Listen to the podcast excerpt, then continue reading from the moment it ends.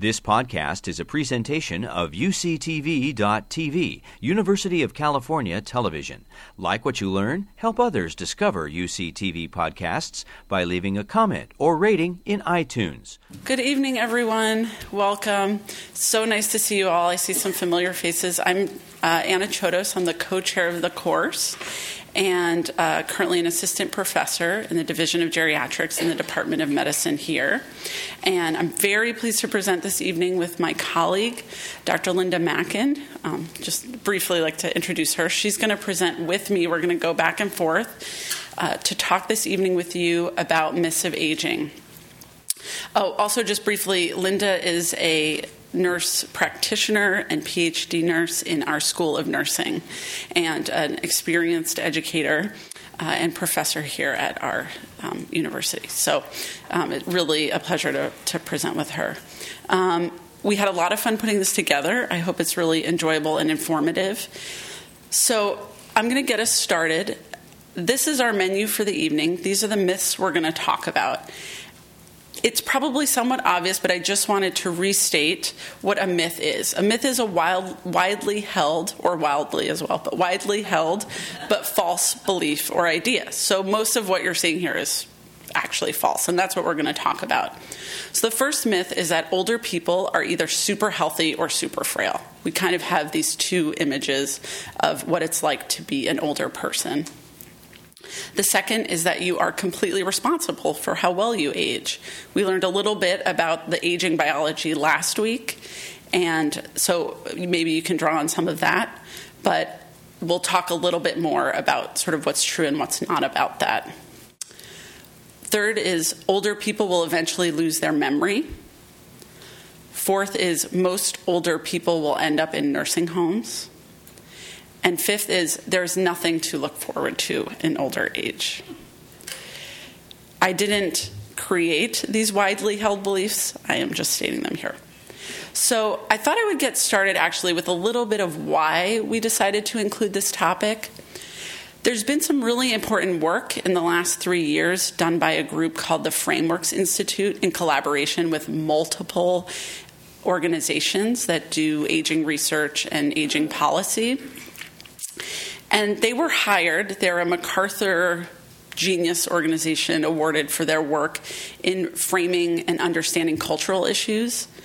And in this case, they were asked to work on aging.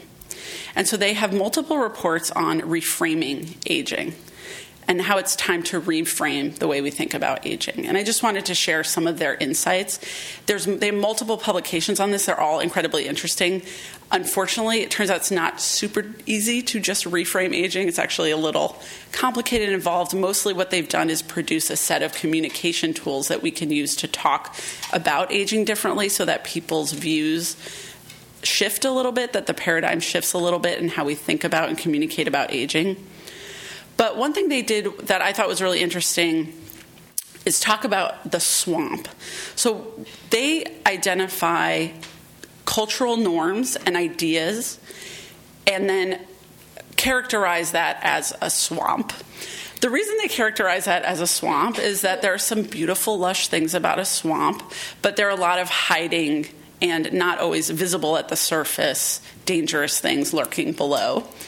And they use this image of a swamp to remind us that when we're communicating about aging or other issues, they use this this framing um, in other areas as well. But when you're communicating about aging, what's in that swamp? So, what do you want to try not to put your what snapping alligators do you want to try to avoid, basically? And what's fascinating is they do a lot of interviews and they do a lot of cultural analysis, media analysis to understand what are the dominant ideas in this swamp. So, what they've found when it comes to aging is that people, when you talk to them, have at once, so I'm going to start over here on the top left, they at once have ideas about aging, excuse me, um, that are both idealized and what they perceive to be real. And they're somewhat uh, they clash a little bit. So, a lot of the idealized views of aging that are out there are about the fact that older people have a lot of accumulated wisdom, that they can be self sufficient and active.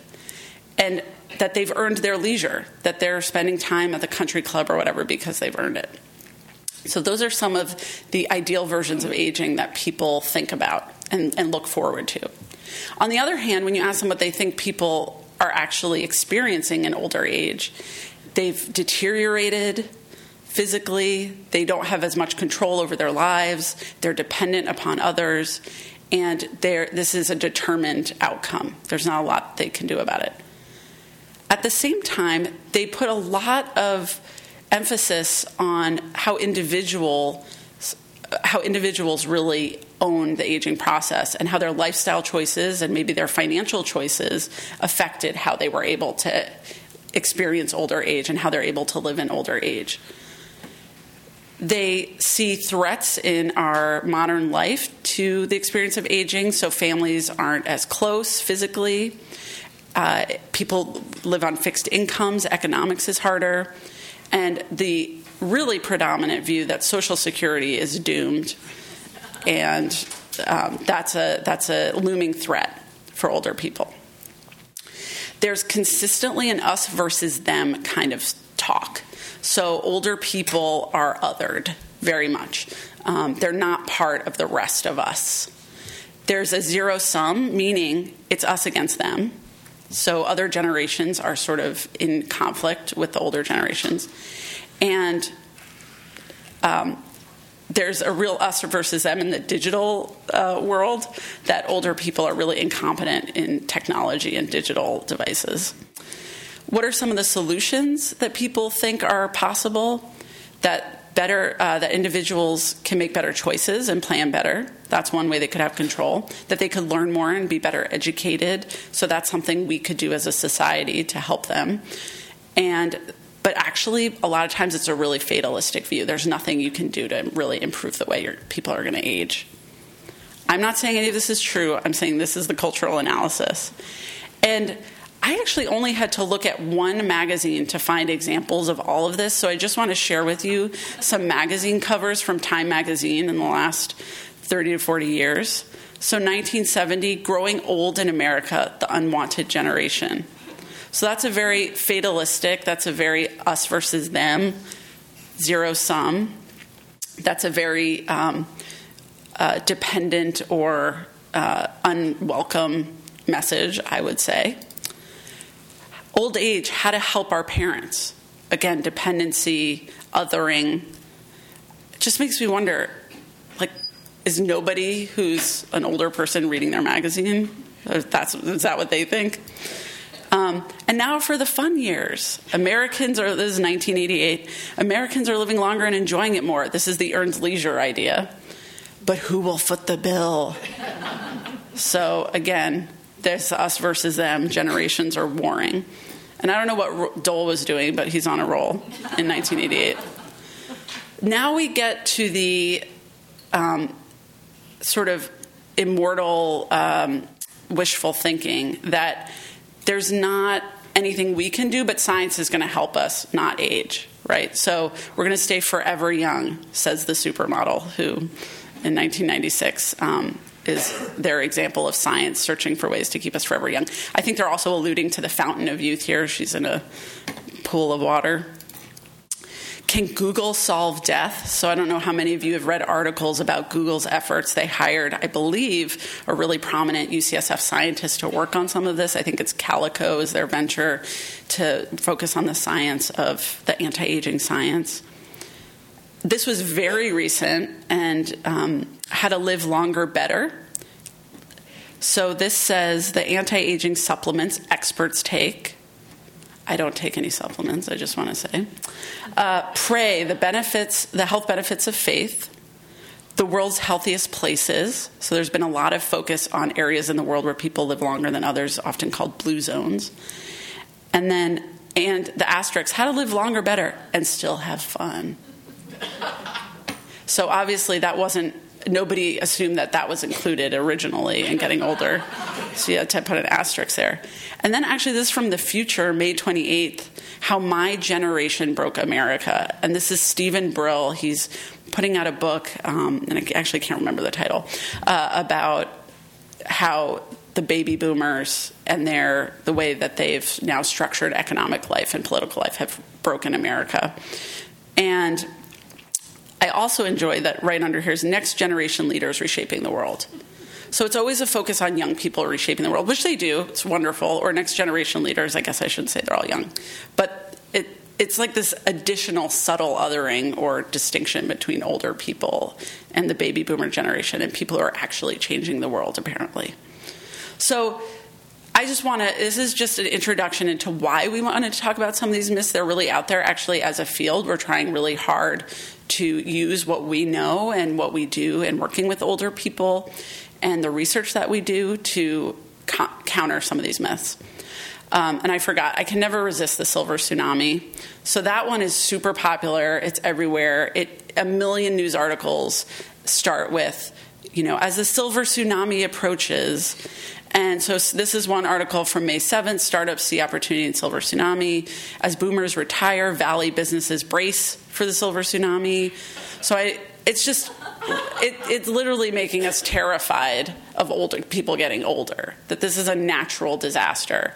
And there's nobody who says, hey, there's a tsunami coming, let's all hug and hug the tsunami. It's let's run the other way. So, as an image, the silver tsunami is a really unfortunate one. So let's get to the myths. Some information about these myths and why they're wrong. So, older people are either super healthy or super frail. So, this was an article I saw a couple years ago about a gentleman, Charles I actually can't say his last name properly, probably, Ugister. Uh, the greatest British sprinter you've probably never heard of, currently holds world records in the 200 meter indoor, 400 meter outdoor sprints, as well as British records in the 60 meter indoor, 100 meter outdoor, and 200 meter outdoor.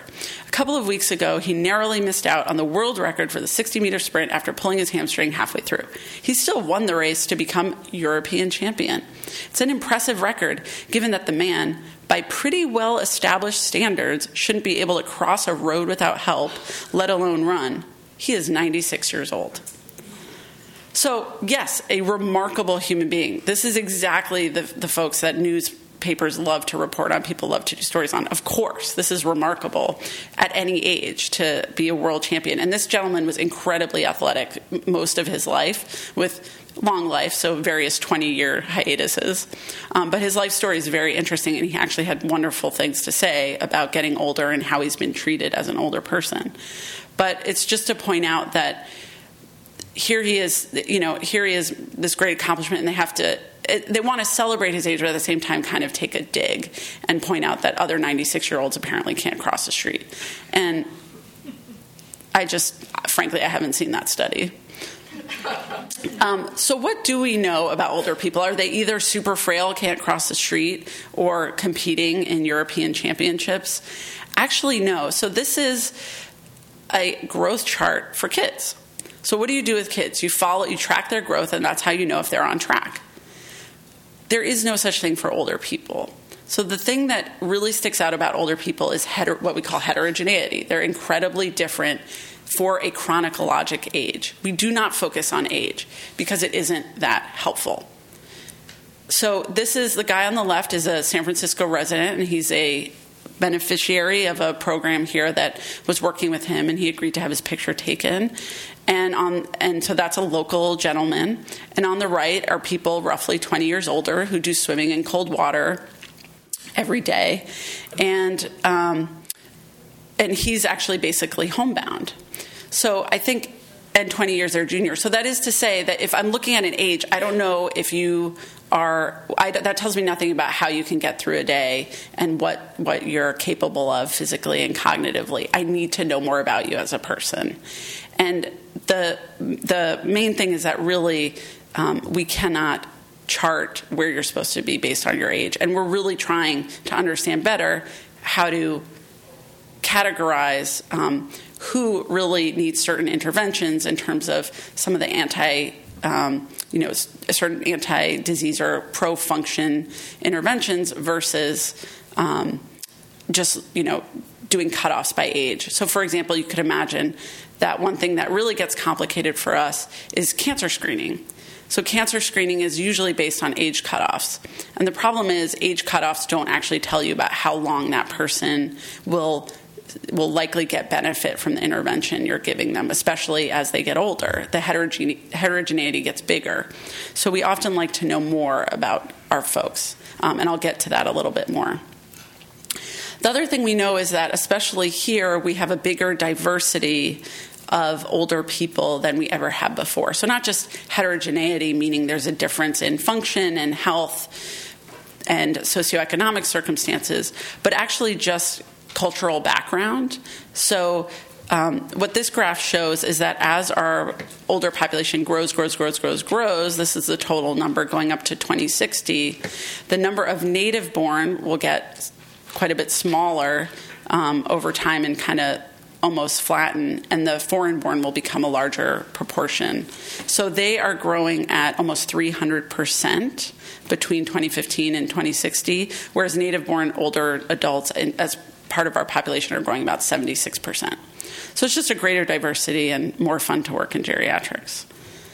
Um, and but why are people so different? So why is why do you really want everybody to be the same by a number of key markers when they're three, and you have no idea how they're doing functionally or in terms of um, their health when they're 80, um, just based on age?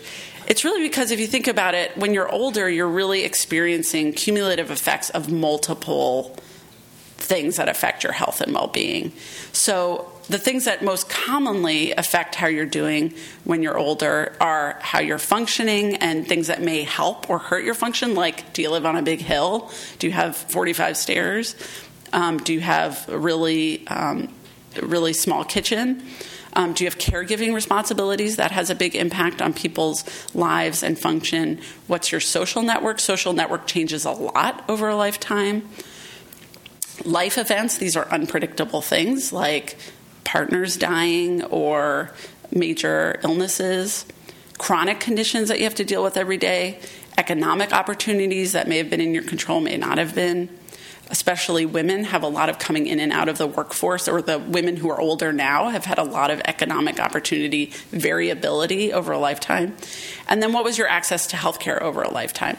So, all of these things, when they meet a person who's an individual person, has a different genetic makeup and, and health makeup and susceptibility to different illnesses or ways that your well being might be affected. When it comes into contact with all these things, all these different variables over a lifetime, um, people are going to look very different at 80 and have different function and abilities and, again, um, health. So, just briefly, to sort of address this idea, if we are going to lump old, all older people together, are they mostly healthy or mostly not? and mostly they're healthy. So this was a it is a national health interview survey. It's not um, it's not a direct survey, but it's a it's a phone survey that's done. Um, every year, and the days av- available, but the most recently, where they sort of aggregated people over 65 in terms of chronic illnesses and healthy, most reported being healthy. The other is um, here in California, most older people, 72%, have reported that their health is good to excellent, which is the same as, as middle aged, um, roughly the same.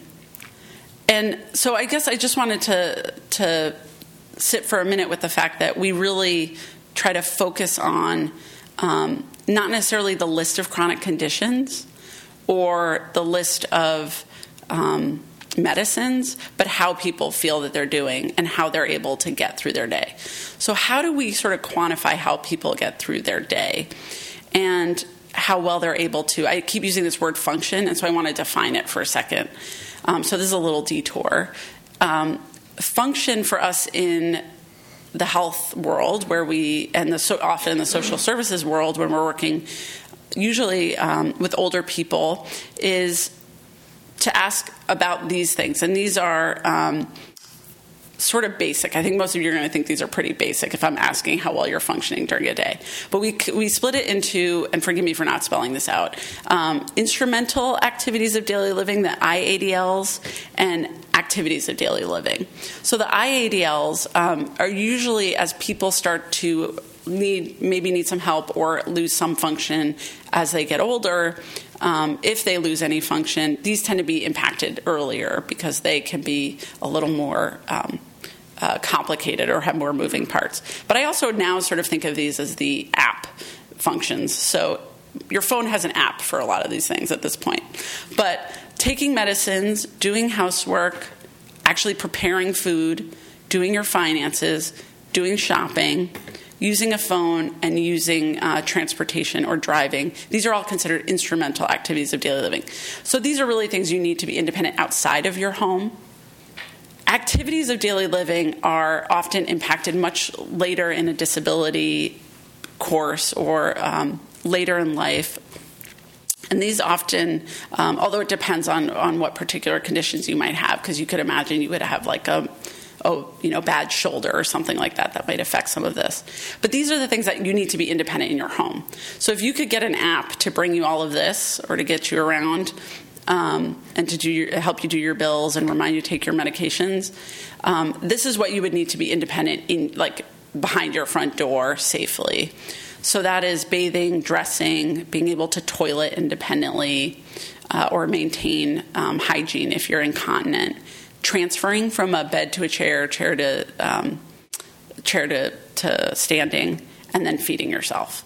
So a lot of people do really well, have a good quality of life, even if they're impacted in a lot of their IADLs and um, and are independent in their home. Um, but once somebody has a, an, a disability, an ADL, I'll just say it's usually my focus to make sure I know that they're getting some assistance with that to maintain independence in the community. It doesn't mean you know they need to leave the home. It just means I you know you want to make sure they have some assistance. But how many people actually have this disability? So really, it's about a third um, of folks have. We usually say around 30% have a self care difficulty, like an um, activity of daily living. And so this is sort of an aggregate of different ones. They didn't, this is the American Community Survey, and they didn't actually parse it out by the ones I just showed you. They added a, a couple more. But, but am, between ambulation and self care, and um, some independent living difficulty, it's usually about a third um, have some disability over age 65. Um, about 9% have a cognitive difficulty, vision 7%, hearing 15%, and that's actually probably a low estimate if it, it's probably including only severe hearing difficulty. But these are all the things that these to me don't seem like barriers to living in the community. It's just something you want to detect and know about because you can do something about it. But it is by no means the majority of older people.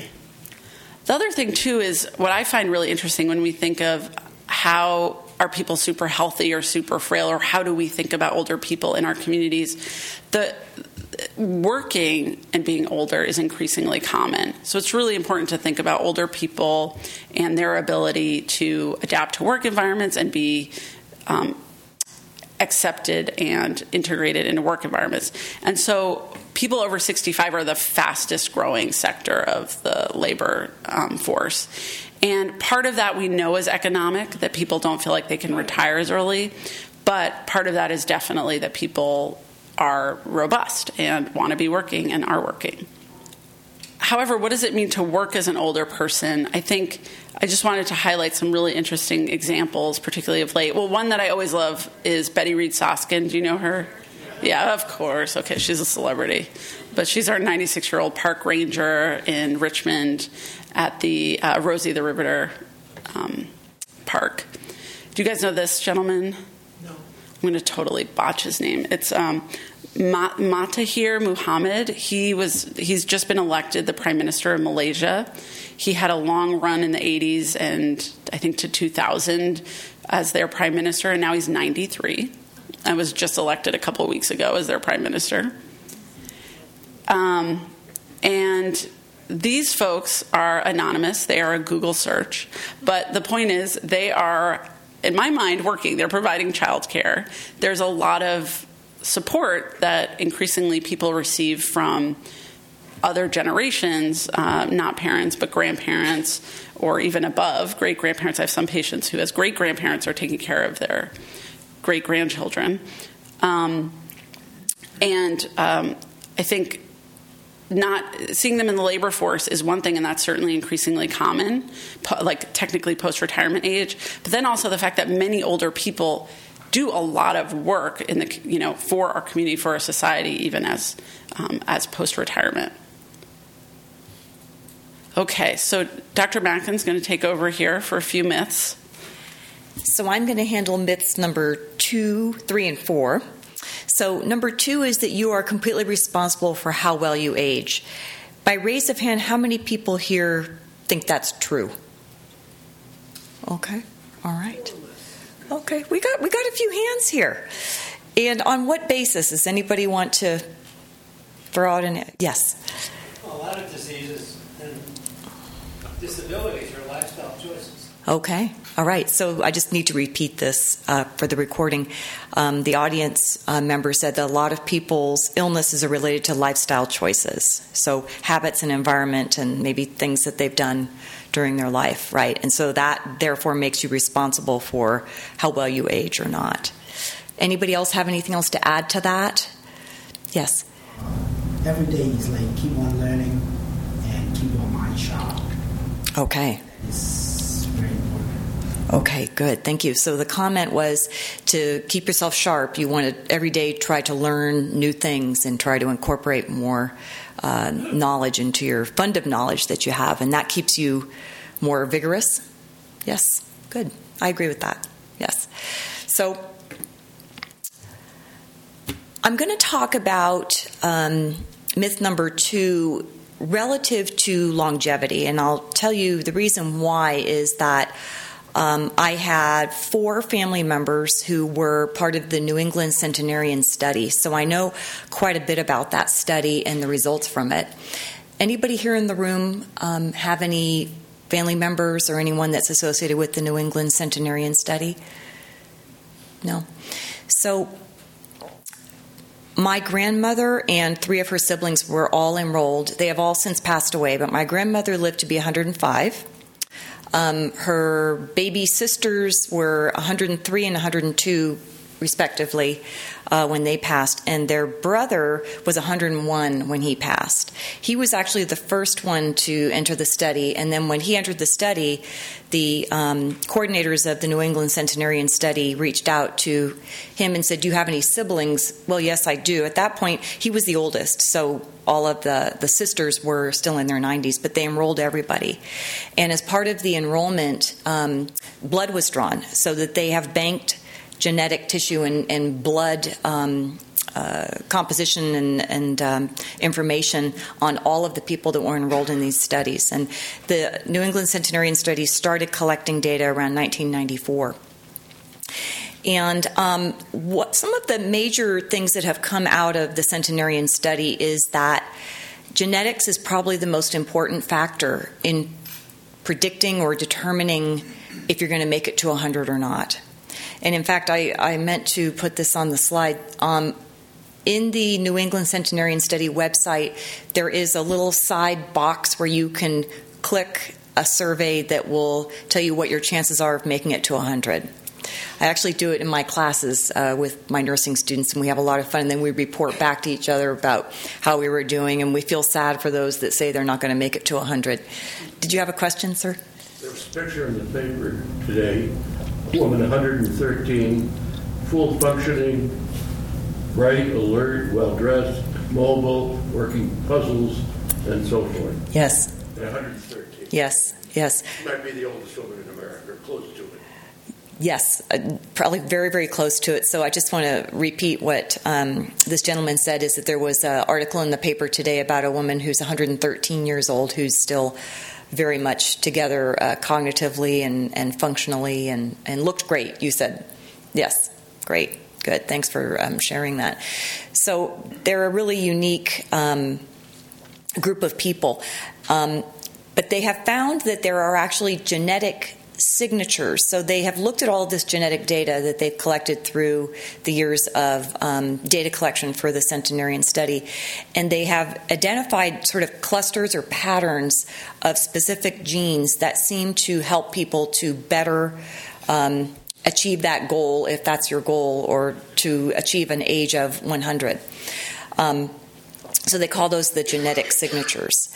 Um, to contrast this in my own family with what um, this gentleman said about uh, lifestyle and environment, my family members sort of demonstrated the effect or not of that. So, as I said, all four of them made it to be over 100. My grandmother, 105, was the longest living. And um, I can remember growing up, she was making her own yogurt long before anybody ever even thought to sell yogurt in the grocery store. And, and as a kid, we were all gagging. I didn't want to eat grandma's um, yogurt. And in fact, she was a member at the Olympic Club and played golf there until she was around 96 or 97 and um, she would pick mushrooms off of that golf course and said that she knew better than anybody else which ones were poisonous and which weren't. But whenever grandma prepared a salad for the family, nobody wanted to eat it if it had mushrooms in it for obvious reasons. So we, we, weren't really certain that she knew exactly what she was doing with selecting her mushrooms. But she did not die from mushroom poisoning, so she she did know what she was doing. Um, she also used to put a wheat germ in everything that she baked. So she would bake like grandma. Um, oatmeal cookies, but it had wheat germ in it. And as kids, we bite into it and we're thinking this is going to be nice and buttery and juicy, and it was like eating sawdust. So um, anyhow, she was very much into nutrition.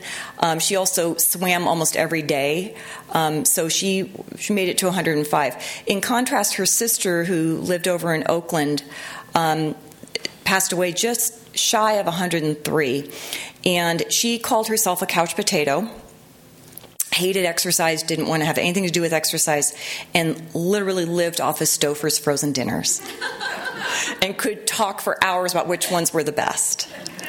So she made it over 100 too. And then um, the uh, one sister lived in Portland. She's the one that made it to 103. She was driving until I think she was like 100, and apparently she drove one of those Cadillac DeVilles that was like a block long.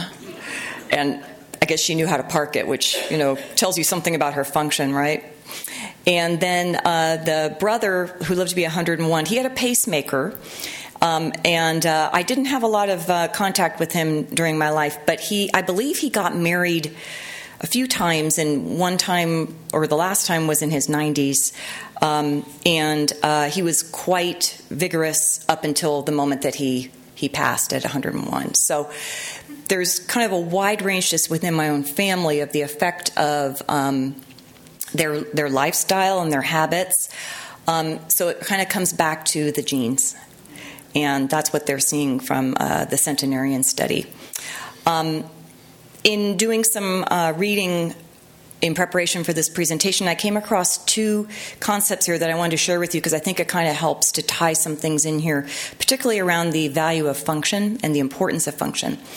So, a, uh, a scientist down at Stanford, James Fries, um, came up with the compression of morbidity hypothesis, and this was back, I think, in the 1990s. And his hypothesis was that people who made it to advanced age were able to shorten the period of their life where they actually had chronic illnesses that affected their function and, and um, uh, longevity the folks who have um, contributed to the research that's in the centenarian study took that hypothesis and worked it a little bit more to call it compression of disability. And what they have found is that people who make it to over 100 have just the same amount of chronic illness as younger people. If you sort of compare people that make it to 100 and those who don't, it's not like the people over 100 have fewer illnesses. They have many of the same illnesses that younger people who don't make it to 100 also have. But they are able to compress the disability associated with those illnesses until very, very late in life. Therefore, they're able to function more independently. And they came up with three sort of labels for these people uh, relative to the compression of disability. And one is the survivors. So, so these are people that have had uh, chronic illness that was evident before age 80. The delayers are the people that had the chronic illnesses starting in their 80s, but they were able to delay the uh, compression of the disability or the impact that it had on their function until later. And then the escapers are people in their 90s who um, didn't really seem to have much disability related to their illness at all. And another interesting thing that they found in the centenarian study is that at age 93, 90% of the people in their cohort that they were studying were functionally independent. 90% of the 93 year olds. So, that again really supports this notion that it really is all about function. And um, for all the years that uh, my family members were enrolled in the study, while they were still alive, there was an annual interview and a survey that was uh, completed, and it had to do with how well are they doing, how much help do they need with things like the ADLs and the IADLs. Um, there were some measures of their um, uh, memory function. Um, and where they were living and how much help they needed to get through the day, as well as medications, chronic illnesses, hospitalizations, things like that. So they have a really rich database, and I think some really interesting things have come from that, um, and I think we have a lot more to look forward to. Um, going along with our myth is uh, to debunk this myth uh, that uh, oh you're responsible for your own aging right um, more older adults are doing activities so this is a um, uh, graph showing um, self reported activity, both aerobic activity on the left hand side and muscle strengthening activity on the right. And the dark blue represents people who responded to the survey between year 2000 and 2002. The light blue is later um, people who responded between 2013 and 2015. And you can see across the board the the respondents in the later time cohort um, are self-reporting more. But um, as we age, it does sort of decline in terms of uh, the percentage of people who are reporting aerobic activity um, and muscle strengthening activity, including um, in the oldest old cohort, which are people 85 and up. For the most recent data for muscle strengthening, less than 10% or around 10% are doing that right now. So there's a lot of room uh, for um, boosting these the height of these bar graphs in here. Uh, to help support function. Okay. But it is a myth that older people will eventually lose their memory. And if you look into this a little bit, you'll find a lot of um, sort of statements out there. But the one that I use the most is at age 85, half of the people will have some cognitive impairment. This doesn't, it's not equivalent to dementia, and half will not. So I've seen that number, the age sort of move up and down, but in, that's kind of a ballpark figure. So memory loss is common in aging, but I really want to emphasize that it's not normal. And this is something that I um, try to uh, remind my students because I think it's easy when you work uh, with older people to fall into this rut of thinking, well, everybody has some cognitive impairment, and that that's just part of aging when it is not. So it's memory loss is common. As I said, about the 85 year olds, 50% will and 50% will not, but it is not a normal part of aging. And there are some expected cognitive changes, and I put a short list here, but these are the ones that are most commonly uh, described. There is a decline in processing speed, meaning that you're not able to um, process uh, thought um, as quickly as you would when you were younger. There is also a decreased ability to multitask. Um, and uh, an activity of daily living that's very important that requires multitasking is driving. So um, that's why it, it's important to be aware of these changes with uh, older drivers or family members that are aging and driving because um, there's also a redu- reduction in reaction speed from a neurological standpoint that can impact driving safety as well. The ability to learn is preserved, um, but it may take a little more effort. It may take a little more time to get things to sink in, but one can always learn. And just as I had mentioned, this dividing line at age 85, half have cognitive impairment, half do not. We have this other dividing line when we talk about people that have memory or cognitive impairment. And we have sort of two very broad categories. One is called mild cognitive impairment, or MCI, and then we have a global term of dementia, and Alzheimer's disease being the most common form of dementia. But the term dementia actually has many, many different types of cognitive impairments. um, underneath that umbrella. And the thing that differentiates mild cognitive impairment versus dementia is in mild cognitive impairment, there may be some memory problems that are detected through some assessments or screenings, but the impairment does not interfere with the person's function. They can still perform their activities of daily living. They are still fairly independent with their activities, uh, instrumental activities of daily living. Whereas with dementia, there are functional impairments. And quite often they are in the activity of daily living category, the toileting, the um, transferring, um, those of which I like to um, think of those as needing a warm body to help you to perform those. And I love what you said, Anna, about the app side uh, for the IADLs. So I think that's an important thing to keep in mind is that um, when memory impairment impacts function, then we're talking about something under the category of dementia and not just mild cognitive impairment. Does anybody want to guess at what is represented in the picture? That's an early hearing aid, yes? And thank you to the few people that laughed. I love to include this picture, but I hardly ever get anybody laughing at it. I, I think it's pretty funny.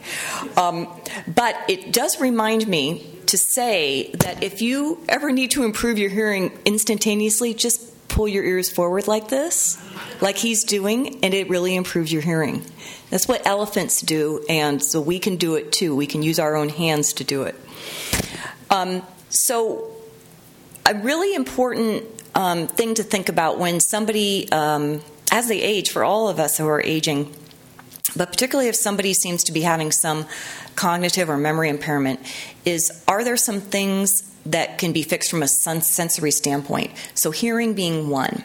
I've seen a number of people in my practice who have been sort of labeled as having cognitive impairment when actually it's just that they cannot hear. Um, and um, similarly, people, if they don't have good vision correction or they have problems with cataracts that have not been um, treated, that will influence their ability to perform some of these assessments that we do in order to determine if there is any indication of memory impairment. So we always need to be aware that sensory function does decline as we get older, hearing ability does decline as we get older. It's probably a normal part of aging. And there are normal changes that occur with vision as well, some of which we can correct, some we cannot. But if we want to optimize somebody's cognition, um, an ability to participate in their life, we need to make sure that the sensory function is intact. Another thing that turns out to be helpful in being able to maintain um, good cognitive uh, function is dependent upon how big your personal fund of knowledge is.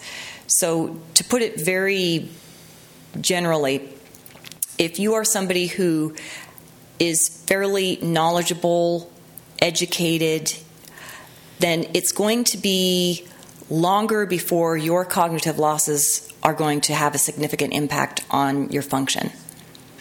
And also may make any cognitive problems less detectable to other people because you are working with so much knowledge to begin with. Illness burden. So we know that um, older people often will start collecting um, chronic health problems. So it's not uncommon for older people to have high cholesterol or high blood pressure or diabetes. And I see in older adults that sometimes all of these diseases start to gang up on you because one sort of kind of feeds into the other one. So that can also impact uh, your um, your memory function and cognition, as well as the medications that we use to treat some of these problems can do that as well. And then, as we've talked about a little bit, habits and lifestyles do influence um, our memory. So, just for a very general um, example, we know that drinking alcohol is not good for the brain. Neither is it good for our liver, but it's not good for the brain. And so, um, uh, smoking is the same because it has all of the negative effects with our vascular system. So, when I'm thinking about um, memory, um, I think it's useful to know what the risk factors are for memory impairment and cognitive impairment. And look at the list of risk factors, although recognize that we can't do anything about any of them except maybe protecting um, younger people from head injury. But age is the biggest risk factor for developing dementia or cognitive impairment. There are some forms of dementia that ran in, run in families. There are some specific genes that are associated with the development of um, dementias, and then, as I mentioned, about head injuries.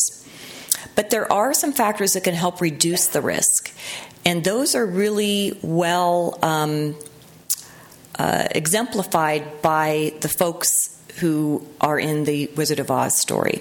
So, I was thinking about this last night. I don't think, and you can help me if I if I'm not getting this right. I don't think along their yellow brick road trip they ate anything. Does anybody remember that? I don't remember that. So we're just going to assume because they were able to complete their journey that they ate a healthy diet. They did not smoke or drink during their journey. However, they did fall asleep in a field of poppies. Do you remember that? And I don't remember if it was the whole um, group or if it was just one or two of them. But um, so they did.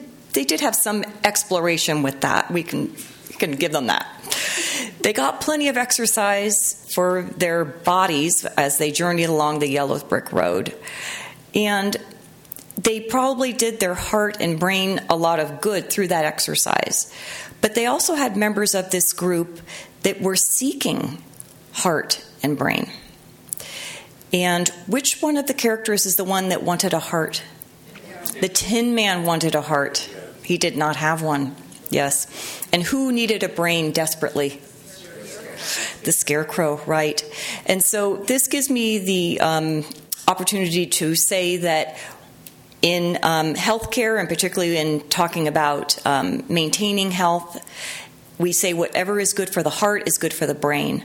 So, a heart healthy diet and lifestyle with exercise, avoiding smoking, um, controlling cholesterol, watching the salt intake, um, eating a you know Mediterranean uh, DASH diet um, is beneficial not only to the heart but also to the brain.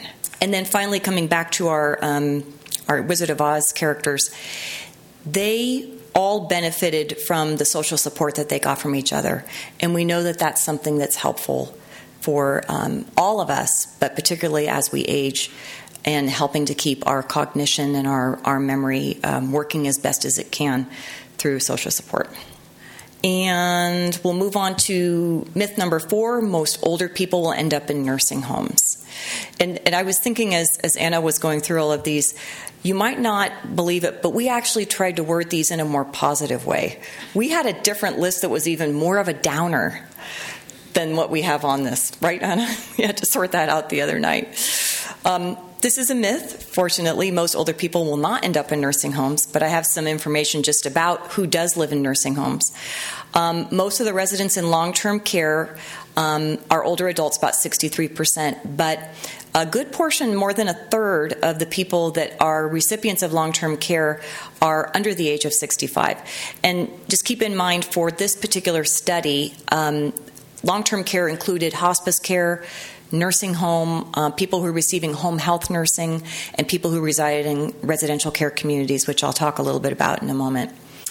Um, according to data collected in 2010, only 13% of Americans aged 85 or older resided in an institution. So that might be a nursing home or a residential care facility. Um, and only 1% of people in a younger age cohort. Um, and then I, I, just have to kind of laugh at this stat. It says 25% of people admitted stay only a short time, which is defined as three months or less. That sounds like a long time to me to be in, in an institution. So I guess that we should be happy it's only 25%, but three months or more sounds long to me.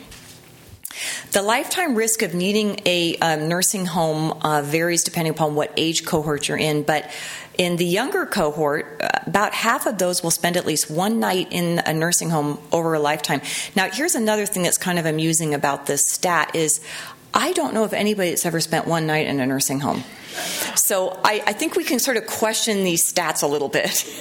I mean, the last slide just said you might be there for three months, and that's not very long. So I don't know. We'll just sort of take it for what it is. Um, we had somebody help us with the research stats on this, so I have to say I'm not totally clear on it. But um, but the lifetime risk of being in a nursing home is at about uh, 43%, so almost half. And people aged um, in the younger age cohort have a 10% chance of spending three years or more in a nursing home, and a 5% chance of spending more than four years. So um, I should educate myself more about this study because there's some sort of interesting findings in there. So uh, you probably can read that up there. I was hoping maybe you couldn't. But um, raise your hand if you think that Medicare pays for long term care and assistance with daily living. Oh, nobody's going to do it now. I should have rearranged this slide a little bit. You're, you're very um, on the ball with your knowledge here, but uh, about half of the people um, polled thought that um, that Medicare will pay, and, and Medicare does not. There's very specific things that Medicare will pay for under kind of the umbrella of long term care, um, and it's not much. Um, and then uh, these pie charts show um, on the one on the left says, Does a typical health insurance plan pay for ongoing care in a nursing home? And these were people that were uh, 40 years and older, and more than half said no. So they were correct on that. And then, does a typical health insurance plan pay for ongoing care at home by a licensed home health aide? And about half said no, and they were correct on that too. So um, it appears that people increasingly are beginning to understand uh, that Medicare does not pay much for uh, long term care, and particularly for custodial care. They do not pay for that. Um, so, I want to talk a little bit about different kinds of um, living settings for older adults, just so we all have kind of a common understanding of that. Um, we've talked a little bit about nursing homes. That's again sort of an umbrella term. Underneath that might be a skilled nursing or a um, subacute might be sort of categorized underneath a nursing home, but they actually have different. Um, uh, levels of service that's provided. But really, people that reside in a nursing home are kind of a small slice of the pie. Um, what's very um, becoming increasingly more common and expanding all the time are residential care communities.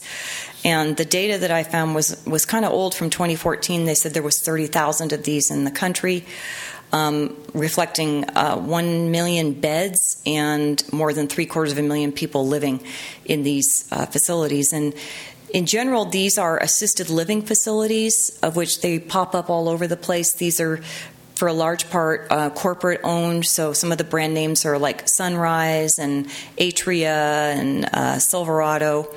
Um, and then we have also board and care homes, which are typically homes in a residential community, um, a single family home that's been converted to accommodate about six residents.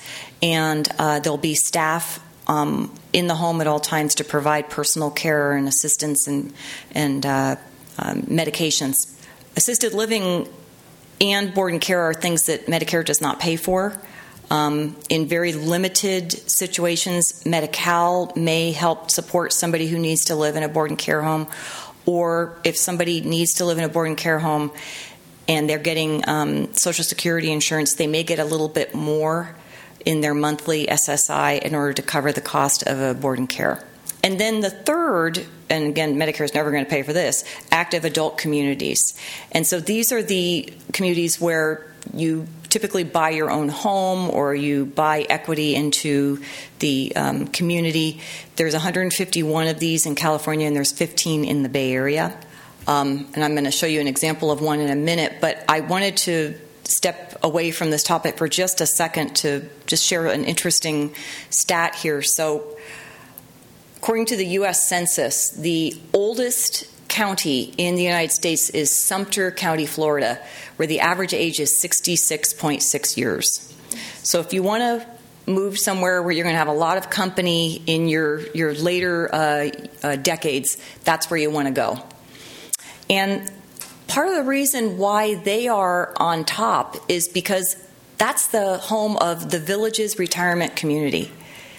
Have you heard of the Villages? So, the, the Villages Retirement Community is this community in Sumter County, Florida. Um, and it's one of the original active adult communities, and they dub it the Disney World for adults. And that is largely why that county comes out with the highest average age, is because this is such a big draw in that county. And this is um, kind of a petri dish for older adult research because they have so many people there in this community. Just a little travel log information for you. And then um, I'm kind of skipping around a little bit, but I didn't want to miss the opportunity to tell you a little bit about a couple of resources that may be helpful if you or a loved one are uh, facing um, selection of a nursing home. Uh, Medicare has a uh, national database called Nursing Home Compare that's updated monthly. And you can look up any nursing home in the country and see how they're doing in terms of staffing, inspections, what have they been in trouble for, things like that. And then um, in California, we have a really great advocacy group called CANHR, California Advocates for Nursing Home Reform. They have a really great website, um, and they take very seriously the importance of advocating for um, long term care. Um, individuals and also um, to make sure that uh, that families and patients are supported um, if they find themselves needing to use long term care. Okay, hand it back to Anna. Thanks for allowing me to return. Um, I will say, actually, briefly about CANHR. I'm a huge fan. I use their resources all the time. I will say they have actually, I think, an unfortunate website in terms of it's just not very user friendly um, or it's a little messy but and their name is a little bit terrible because they do everything. They do all elder law and they're just actually a great resource if you need an elder law attorney or um, any sort of just generic information about resources or nursing homes or um, any kind of uh, legal assistance. And they have links to lawyers. So i use them all the time actually. Uh, they're a terrific resource. So our last one, there's nothing to look forward to in older age, except maybe, you know, not having to live through too many more elections. I don't know. Um, but turns out this is a myth. Thank goodness for all of us. So, debunked happiness. There was a the Pew Research Center did a study asking people of various ages, a total of about 3,000 people, would you say that you are very happy, pretty happy, or not too happy? And frankly, across the ages, it was pretty similar. Uh, perhaps some people, once they were middle age and above, there was a there was a certain higher number that were would report not too happy. But most people were very happy or pretty happy. That doesn't change that much. Very interesting, also in the same survey, was what people under 65 expected about aging and what people over 65 reported about what they were experiencing in aging. So this speaks to our earlier myth, but over 57% of younger people, or 57% thought that um, their memory loss was a feature of being older, and about 25% were actually experiencing that. That's actually high, so probably some of those people weren't, you know, technically didn't have memory loss.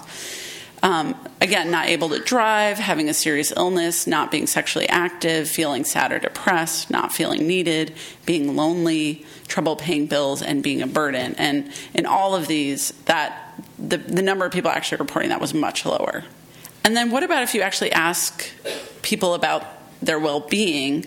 So this is an interesting way to get at well-being is asking people if you're on a ladder for that the bottom is zero and 10 is the top, and you're thinking about your best possible life at the very top and the worst possible life at the bottom, where are you on that ladder?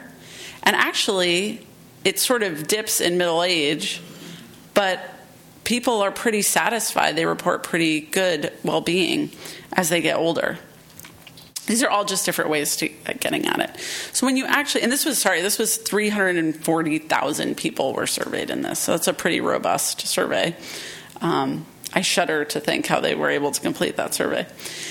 Um, so there's a lot to say that people in there who are older aren't reporting being unhappy. Um, I think there's some real challenges with growing older that people who are older also speak to. And so I, I want to touch on these briefly. Um, does, do people know Donald Hall? he's a he's a poet. He's still an active writer. Now mostly writes prose, and he published a book about essays after 80. And really, he sort of describes which with what at one point he describes a as a ceremony of losses. That's what that's what these essays are about. So it's not to discount the fact that in later years there can be a cumulative effect of multiple losses. In his case, he suffered physical disability and was having trouble with mobility and ended up using a wheelchair to, for his mobility. He had several chronic health conditions that were seriously impacting function. He lost his wife. Actually, what's somewhat interesting about him, he lost her many years earlier, but he writes about it as if it's a very present thing. She was understandably very important to him. And he wrote a great essay where he outlined how he lost respect of his community. And this is where I want to start to pivot what we're talking about about what we can do as we get older and what we can do as individuals to affect how we age and our experience of aging. And to think a little bit also about what our community can do, what we as a community can do for older people that can maybe improve the experience of aging. So he talks about going to a museum with a colleague, I believe, who was pushing his wheelchair for him to make it a little easier to get around the museum. And here he is, poet laureate, very distinguished writer of an incredible intellect. And one of the museum staff sort of crouched down and looked him in the eyes and said, "Did you have a nice, um, a nice din din?" And he, you know, just Yes, exactly. I'm sure he wanted. I think essentially he smacked them in this essay um, and let them know what he thought uh, about, um, you know, in his thoughts expressing it in this essay. But just the fact that, you know, this the phenomenon I think of treating older people as as infants at times um, was really painful for him. And so there is a phenomenon that that is increasingly being studied about loneliness, and that was one of the things that was asked about in the Pew study. So I wanted to bring it up because it is notable in older age, and it's a f- increasing focus. And so we know that compared to prior generations, more older people live alone than they used to, and it's particularly true for women. So, um, women over 75 are, are uh, more often live alone than don't. And so that, of course, doesn't mean you're lonely by any means, but it's a risk factor. And in some studies, uh, up to 43% of people in the community who are older have reported feeling lonely, so over 65. So that feels like a pretty high prevalence. So this made me wonder, however, because we do focus on it a lot and we focus on the health outcomes of loneliness, such as um, uh, mental health consequences, health consequences, and actually higher mortality rates in people who say they're lonely compared to those who don't. But I was like, well, are, is that just a feature of older age just because we talk about it all the time in older age? And there was a study that looked at this was a German study. So I don't know how similar we feel to Germans, but um, or how much we want to compare ourselves to Germans. But when they ask people across the lifespan, so from their 20s to 100 years old, it, about loneliness, it looked in the raw scores that they were reporting more loneliness in older age, but then when they controlled for all the variables like um, function and health, um, just a way to sort of even it out. There's actually sort of peaks of loneliness in life. So in um, 30s, 60s, and then in older age, but it's not necessarily that much higher when you're older. However, that doesn't mean it's not important. And in fact, uh, looking across the um, large lake of the Atlantic Ocean in England, they have a campaign against loneliness. So they're a little ahead of us on this, but they really focused on the health impacts of loneliness. And again, in, in my interest in sort of pivoting us to think a little bit about community solutions, um, they have a framework by which they're trying to address loneliness as a community. So that framework includes thinking about the structure of the community. So, what are neighborhood approaches, um, community development approaches, volunteer approaches? that can impact aging, um, sorry, loneliness. Um, we know transportation and technology, improving the access to those for older people impacts loneliness. Um, direct interventions for people as well, um, helping them make new connections, build str- stronger existing relationships, and then um, foundational services for all of us, which is just trying to reach out to older people, understand their uh, what they're going through, and support them appropriately. But that the fact that there's a lot of societal and structural parts to this intervention, I think, is really important. Um, because I really think we're getting to the point where we understand that certainly health wise, function wise, you know, yes, life planning, there's lots of things you can do to improve your experience of aging overall and maybe to age better, whatever that means to you, or to live longer if that's important. But we there's a there's a trend now towards acknowledging and trying to plan aging and disability friendly communities and cities. So it's a whole movement, and you can get certified. And I just wanted to plug and to say that San Francisco is engaged in that, and they currently have an implementation work group for an aging and disability friendly city. So that involves the Tech Council, Muni, um, uh, community organizations, uh, um, social services that have access to food and housing. Turns out housing is a tough problem in the city. I don't know if you guys have heard about that, but that that is uh, unfortunately a really tough one. But um, but they point out things like you know to also to just focus on disability and aging is undercutting what they're doing because a city that's inclusive and accessible help, really helps everybody. So if you can read signs better, if they're clearer, if the streets are easier to navigate if the curbs are better and technology is more easily accessible, that actually just helps everyone. So it's not even necessarily entirely um, all of, it's it's an all age friendly strategy in some ways. And so, to point out some examples in the age friendly cities, as I mentioned, things they really focus on are transportation accessibility. Um, we'll see how, to what degree Uber and Lyft want to start helping out. Um, it's access to technology and intergenerational programs, which are growing in the city. Access to health in different settings. So, there's a huge movement to health in the home. So, forget nursing homes, forget hospitals. All of that should be done in the home. So, there's like a hospital at home movement there's home based primary care. Of course, that's appropriate in some settings and not others. Well, home based primary care, Linda does home based primary care. Um, but we are increasingly are admitting and realizing that clinics, hospitals, nursing homes are built for the people who work in them and not the people who are supposed to benefit from them. So, taking those factors out of the actual healthcare we're trying to provide making the cities accessible. San Francisco has a lot of challenges around that, but making it aging and disability friendly. Um, and then this is one of my favorites. In the Netherlands, they have a program where, because of housing crises for students who can't afford housing, actually setting up programs where they can live with older adults who might need some some amount of assistance and either getting really discounted or free housing if they live with an older person and um, you know respectfully provide help occasionally, um, but also companionship. And there's a lot of really cool things. Um, as usual, they're way ahead of us. And I, that's that's where I'm going to leave things. Um, many of you may not know, but we're in Older Americans Month right now, and there's a website at the Administration for Community Living, ACL.gov, for Older Americans Month. And I will say that it's really focused on the stuff that you can do. So if you're looking for ways to engage in health, in learning more about security, financial security, volunteering, and just general info tip sheets, this is a good resource. So I want to make sure you saw it since this is Older Americans Month, and um, they may have resources for you. But I think finally we're ready to take uh, end there and take your questions, which I know we're really looking forward to. So. Yes, I'm so sorry. Yes. oam.acl.gov.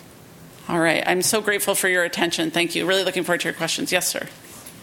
Yes, I'll make a brief comment. So the question was how do things like Outlook or work on mindfulness and Outlook and and positive thinking and you had a different term which was a good one um, but things like that how does that impact um, aging or how has that been looked at in aging the the basic thing I will say is obviously mindfulness is really gaining steam. There's so many good resources for it. Things like resiliency, building resiliency, those things are all in terms of skill sets and way that we, ways that we can build our skills. Oh, and gratitude. You mentioned gratitude, which is a beautiful one and a really important one. There's no reason to think that you can't do those in older age. There's no reason not to work on those.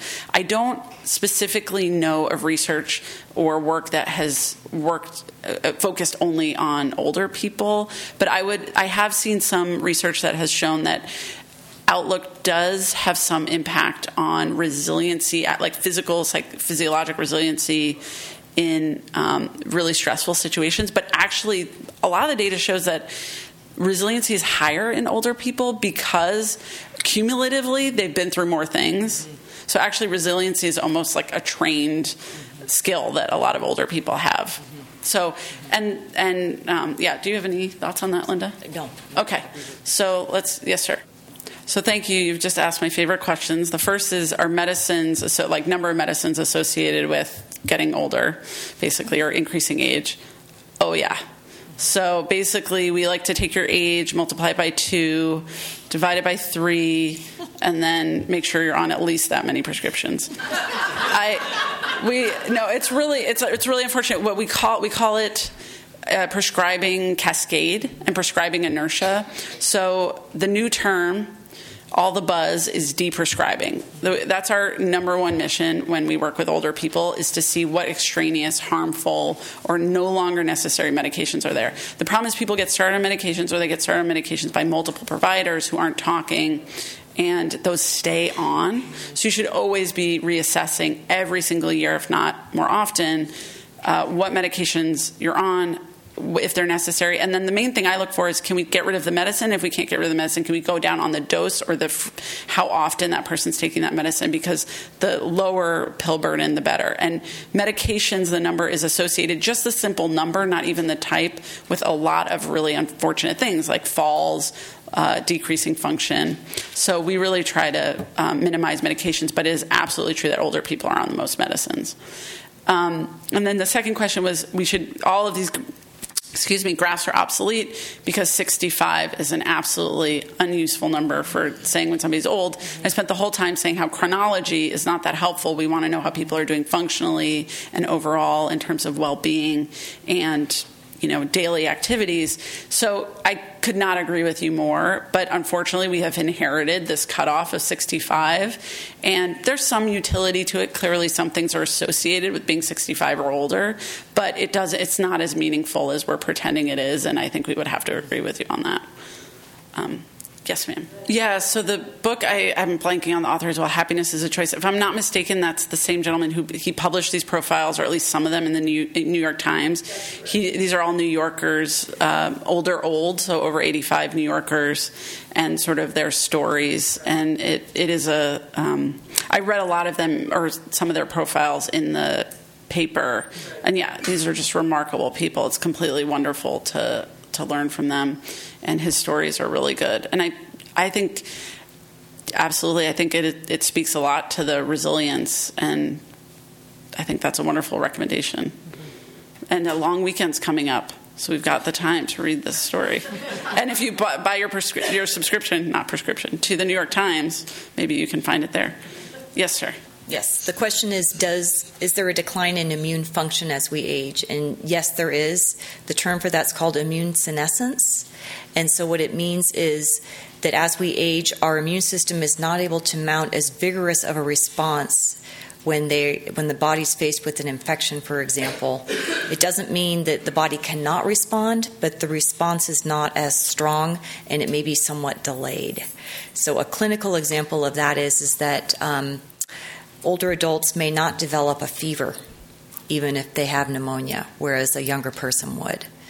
So that's a good question. I'm going to let Anna answer that one. I got the easy part. So the question was Is there anything that can be done to strengthen the immune system?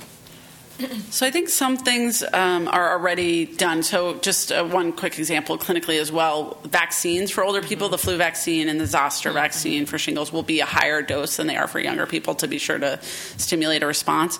As far as I know, there's no clear road to improving the immune system specifically. This is going to sound a little strange, but in some ways it's actually a gift because a lot of damage from the immune response is avoided. So pneumonia isn't as painful, urinary tract infections aren't as painful. Um, so you want a good clinician to be able to detect if you have a problem and help you get treatment. But in in some regards, it's also adaptive in that it's not the vigorous immune response that you normally get you know isn't quite as damaging either so now we know there's this sort of balance between the, the needing the immune system to help you get rid of infections or even cancers things like that and then not ha- and then the damage it does and leaves behind when it goes you know guns ablazing. So, um, yeah, I think I think we're not, but we don't actually have targeted therapies for that. So the question, the follow up question was, um, you know, actually can preserving the immune system or strengthening the immune system actually help with avoiding needing some of the medications we need to uh, combat disease. And um, I'm going to have to punt again. That I'm, I'm, not actually sure what we can do. I mean, I think the basic things we do to preserve immune system are really it's going to be a little bit um, embarrassingly simple, but like good nutrition, sleep, you know, uh, regular exercise. Those things actually do are shown, and then oh, hand washing. Believe it or not, you know, just to prevent infection in the first place. Doing all those standard things are, are helpful. Um, there's uh, but it's a good question. I'll actually follow up with, I don't know if you heard last week, but I'll follow up with Dr. Newman, who, who may have some additional information. That's a good question. Does autoimmunity decline as you get older? Because obviously, the autoimmune response is the unwanted uh, attack of the immune response on our own body. Unfortunately, no. We have a different, we see different autoimmune diseases in older adults, but we still see autoimmune disease. Like rheumatoid arthritis doesn't get better, you know, things like that. Psoriasis is autoimmune, has an autoimmune component. Um, there, there, are things like different kind of uh, inflammation of blood vessels that actually we see more, or, or skin diseases that cause um, blisters that are even more common in older people. So I'm not sure that, unfortunately, we do see a decline in autoimmune disease, which is an, a bummer. Yes, sir. So, oh, great question. The question was here in San Francisco, we have a great infrastructure, public health infrastructure, where we have a lot of nurses, and those folks are front lines to provide healthcare to older people. I'm going to let the nurse answer this question, but it would be it would be my vote that absolutely we need a, a frontline workforce. Yeah, um, I'm going to let I'll say very briefly because I don't think it's my role to make all the comments, but we definitely are a little prideful in geriatrics that we're very interprofessional. We are not, we're not into having the physician as the center of the universe or even the primary provider, like the nurse practitioner, as the center of the universe. We actually work put a lot of emphasis on social work, um, you know, home health workers. You know, we consider all those people our team. The community pharmacist, we're trying to work more directly with community pharmacy. So this is it's a team effort all the way, and I think that is actually a core teaching of geriatrics because the medical stuff actually often needs to get de emphasized to improve health and well being because we run the risk of what you call iatrogenesis, like our health care being the problem, not the solution, um, or causing more good harm than good. But I would love Linda to talk a little bit about this. Oh, I'll, I'll just make one self serving comment is that one of the things that I really enjoy about being a nurse is um, the definition of nursing is the diagnosis and treatment of human responses to illness. And I feel like being a nurse and working in geriatrics, that comes to its full fruition. But I totally agree with what Anna was saying is that geriatrics is really, I think, one of the best areas for interprofessional collaboration because it takes a team to provide really good care to older adults the other thing we're putting a lot of emphasis on, and actually my time here this evening, or I should say my time to prepare the talk this evening, was funded by a grant from the federal government to train frontline folks in geriatrics principles, but not necessarily be specialists, because we're not going to have enough specialists. So that that that ship has sailed already. So we have about 7,000 geriatricians in the country with the large increase, not natural disaster, tsunami, but large increase in older people that we're going to have in our country, we know that, that that's a huge shortfall by at least at least low ball estimate 23,000. If you wanted a geriatrician to provide care to every older person or even every older person that had who was over 85 or you would say had geriatric needs. So that that ship has sailed so that's exactly what we want to do. And what i would call that is decentralization. We want the front lines to really hold the knowledge and the and the skills. So that is actually what we have a grant to do and we're and we're working on. So linda's part of our grant and that's how we get to work together um, in doing education. Um, yes sir yeah, this gentleman's comment, and it's going to be our last comment, and then we'll wrap up, and we will definitely stick around for more discussion if you have time and interest. But his comment was really, you know, we all have lapses in memory sometimes, and you know why so much emphasis on that, and that the brain is a sort of a more complex organ than that. And I would just completely agree. Mm-hmm. It was a little simple for us to focus on memory. There's a lot of cognitive domains in the brain, and we're learning so much, including how things like music or dance or other kinds of body movement can access parts of our brain that were otherwise uh, seemingly flagging um, in general interaction. I want to thank you so much for your time, and I really look forward to seeing you next week and look forward to speaking more with you this evening. Thank you. You've been listening to a podcast by University of California Television. For more information about this program or UCTV, visit us online at uctv.tv.